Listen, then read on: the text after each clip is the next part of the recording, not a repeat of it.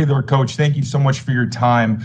Uh, I was wondering, there seemed to be a couple plays last week where there might have been a coverage breakdown. I was thinking the blitz where Sam Howell throws across the field in particular. Were those plays where maybe you'd like to do something different, or were they more in the category of, hey, the other guys get paid too when they're out there making plays? I appreciate the question, Taylor. I would say, you know, it was all us as far as that's concerned. Um, you know, missed, missed execution. I just got to do a better job getting these guys ready, especially against these teams that give you a bunch of different looks. Everyone kind of plays this a little bit differently. Um, so even though you're studying past film, you know, the game always kind of starts off on a different note. We just got to do a better job starting fast and honestly not having those breakdowns, whether we're talking about up front or in the back end. Thank you. Thanks. And next question, Evan Lazar. Hey, Coach, how's it going? Doing well, Evan. How are you? I'm doing well. Uh, I just wanted to ask you about, you know, sort of the the inspiration or the maturation of the 3D safety uh, coverage that you guys used a lot this year against Miami. Uh, you know, particularly was that was there an inspiration from that from a certain you know team or level of football, and just how did that kind of come to be um, that that got into your your playbook? Yeah, you know, just kind of thinking about it. Honestly, I'll tell you, you know, the best coaches are always the best thieves. So I'm not going to tell you where we got it from, but at the same time, uh, I would say with our versatility in the back end, especially with our safeties being able to play in the box and the middle of the field, it's definitely beneficial. Um, we always talk about disguise, disguise, skies. You know, at, at this level, uh, the quarterbacks and the receivers and, and running backs are are very smart and they have conversion routes and things like that. So we have to disguise each and every play. Uh, that's just another way of doing that. Got it. And uh, uh, maybe I'll get the answer to that uh, where you guys took it from someday.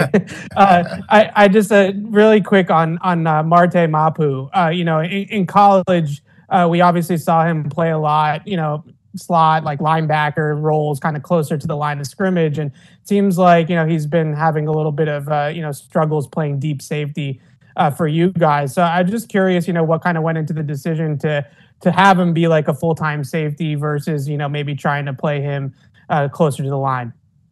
Yeah, you know the thing about it, anytime you come in as a rookie, I mean, there's a lot going on, not only on the field but also off the field, and you know sometimes it feels like you're drinking from a fire hose. And a guy like Marte, who's very smart, he puts in all the effort in the classroom and on the field uh, but at the end of the day, like we're going to play the best players, and and honestly, I look forward to to Marte really uh, continuing to learn and, and get better uh, as a safety first, and then we'll see what happens. Uh, come down to the second level.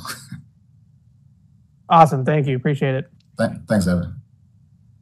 And next question, Ian Steele. Morning, Jerod. How you doing? I'm doing well, Ian. How are you?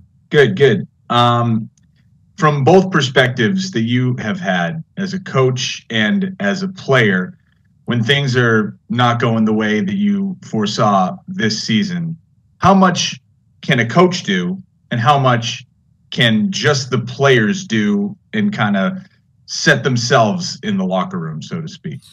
Yeah, you know, at this time, I think it's. Uh, I appreciate the question. I think it's it's pretty tough as far as from a player perspective um, when you put a lot of work in and you just don't get the outcome that you want. You know, we preach about, you know, just sticking to the process. The you know the most important thing we do is practice and trying to go out there and get better uh, each and every day. From a coach's standpoint, honestly, like my motto, and I know the rest of the defensive coaches, our motto is, all right, let's change the page. Whether we win or lose, uh, once we get once we get done with the corrections uh, from the film, we change the page, and uh, I think that's been good for all of us.